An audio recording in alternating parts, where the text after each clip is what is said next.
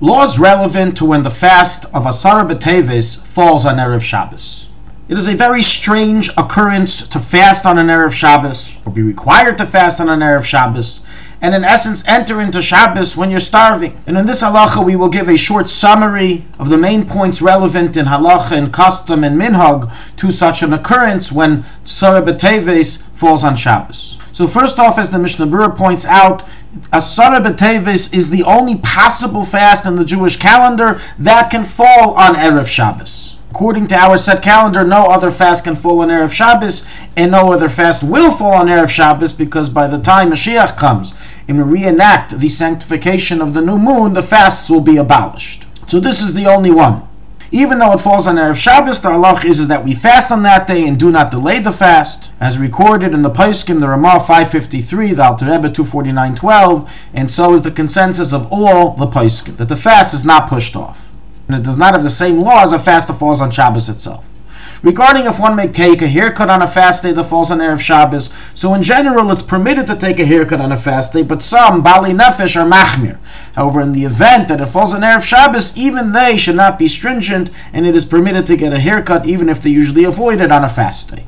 Until what time is one to fast? So this is one of the main and important questions of when Asara B'Teves falls on Erev Shabbos, and the answer is, is that there is no leniency associated with this fast day. Just because it falls on Erev Shabbos, and just like on every fast day, you must fast till Tzeisek Chavim, Lahash Lematainus, so too when it falls on Erev Shabbos, you have to fast till Tzeisek Chavim, even though it automatically and consequently means that you will enter the fast, you will enter Shabbos on a fast, starving, oppressed with a headache possibly. Nonetheless, that's the halacha that one must follow. And this ruling applies even if you choose to accept Shabbos early and daven Ma'ariv early and you're back from shul early. Nonetheless, till Tzesek Chavim, there's nothing to talk about. You cannot say Kiddush, you cannot say Hamotzi, you cannot eat. Unless, of course, you're sick, in which case you can break your fast, even on, a, on the regular fast day. And certainly on Shabbos after Shkia. So long as you're not in a category that you're exempt from fasting, you must fast in all cases. So is the final ruling of the Alter Rebbe in chapter 249, halacha 12, and so is the ruling of the Raman 249.4, and so is the halacha. Now let's tackle the question: Do you have to break your fast right away as soon as Shabbos comes in by Chavim?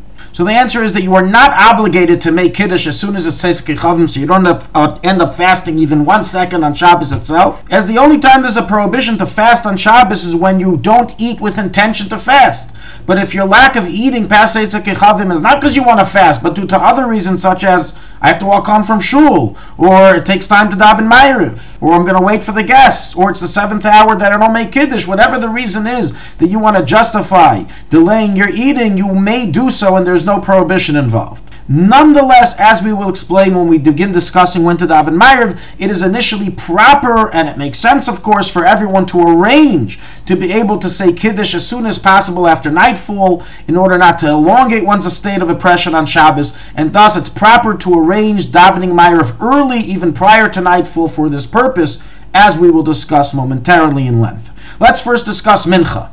Mincha Verev Shabbos. So Mincha Verev Shabbos follows a typical Mincha in terms of that you say Mincha Prior to Mincha, you say Hodu, and you say Patach as usual for Erev Shabbos. And there, and then is when the change begins. After Ashrei and Half Kaddish, the Torah is read just like on any fast day. We read Pashas Vayichal. Now, although on a fast day we usually say Tachanon Avinu Malkenu, since it's Erev Shabbos, we do not say it, so we omit Tachanon Avinu Malkenu from after Chazaras Hashatz, from after Shemoneh Esrei. Anenu is recited as usual in Mincha, just as it's recited on every fast day. For this reason, one is to be careful to daven Mincha, including finishing Chazaras Hashatz prior to Shkia, prior to sunset, even though on Erev Shabbos many are lenient to go past sunset, especially in the winter. It, now, by the Sar B'Tevis fast, you have to be careful, as otherwise you enter into a question about reading the Torah and saying Anenu after sunset when Shabbos has begun. So, bottom line, the make sure to try to finish Chazaras Hashatz and certainly finish Kriyas Torah before Shkia. Nonetheless, in the time of need, the Torah may be read and Neinim may be said up until nightfall.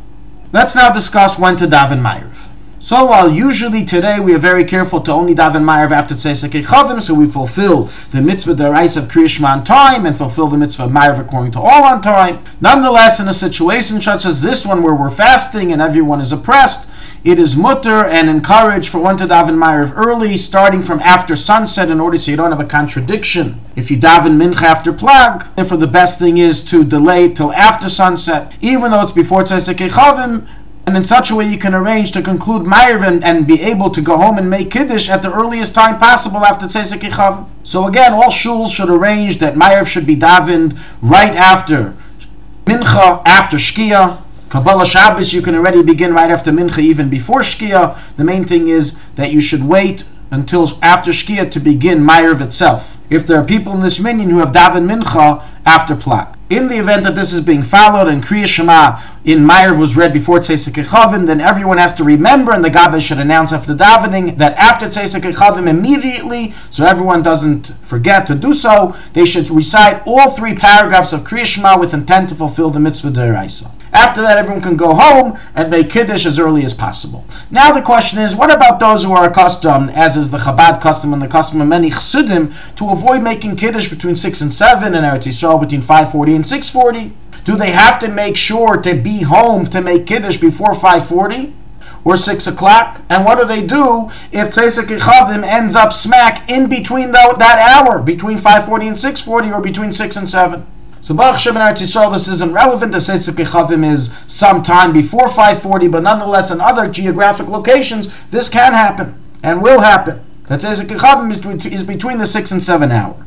So in general, the accustomed practice of avoiding Kiddush between 6 and 7 is not kept in years that the 10th of Teves falls on Erev Shabbos due to that it's too difficult. We don't oppress ourselves, our wives, our families on Shabbos. Continue fasting for an extra hour or somewhat.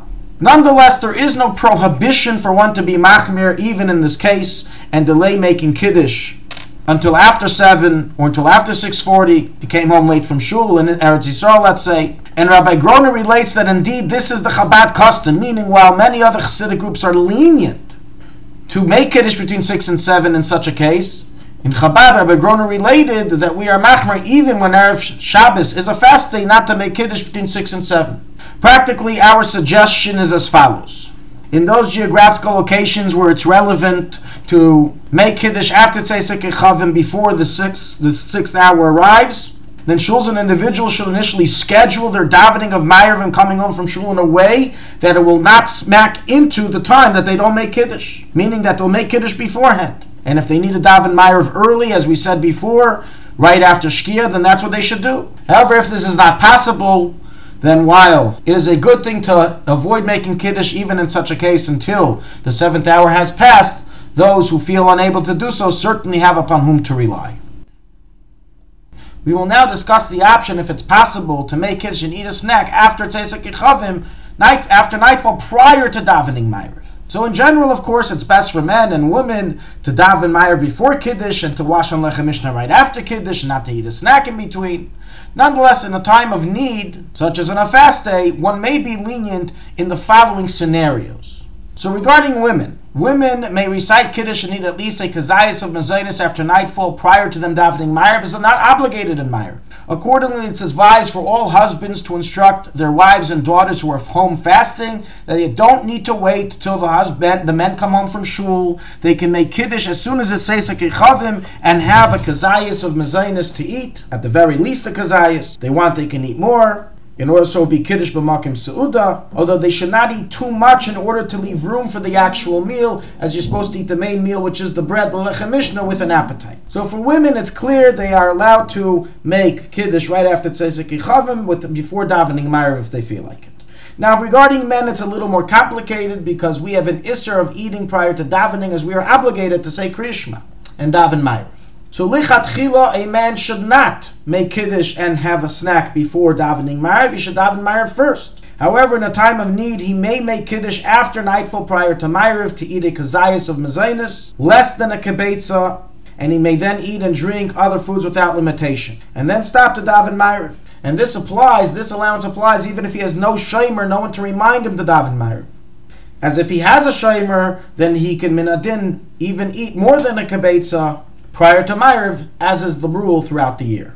So let's now summarize all the options available of breaking the fast, the time of breaking the fast, when Asara B'Teves falls on Erev Shabbos. So the first option is to arrange the daven Ma'ariv after sunset in a way that you will finish by nightfall and then go home and make Kiddush right away, or if necessary, make Kiddush in Shul. Although that is a secondary option, as ideally we want to be able to make Kiddush and wash right away. Rather than make Kiddush in Shul, have a snack and then go home and wash. Women who remain home can make Kiddush right after nightfall and eat at least a kazayis and mazainis. In a time of need, even a man can make Kiddush right away after nightfall before Ma'ariv and eat at least a kazayis, but less than a kabetz of mazainis, and then daven Ma'ariv. May we merit that Hashem turned this day of Asar B'Teves miyagin l'simcho l'sasein u'menucha l'chayei lamim just as the day of Shabbos into which we will be entering right after the fast. And Emir Hashem with the coming of Mashiach will go from a day of celebration to a day of celebration of Shabbos.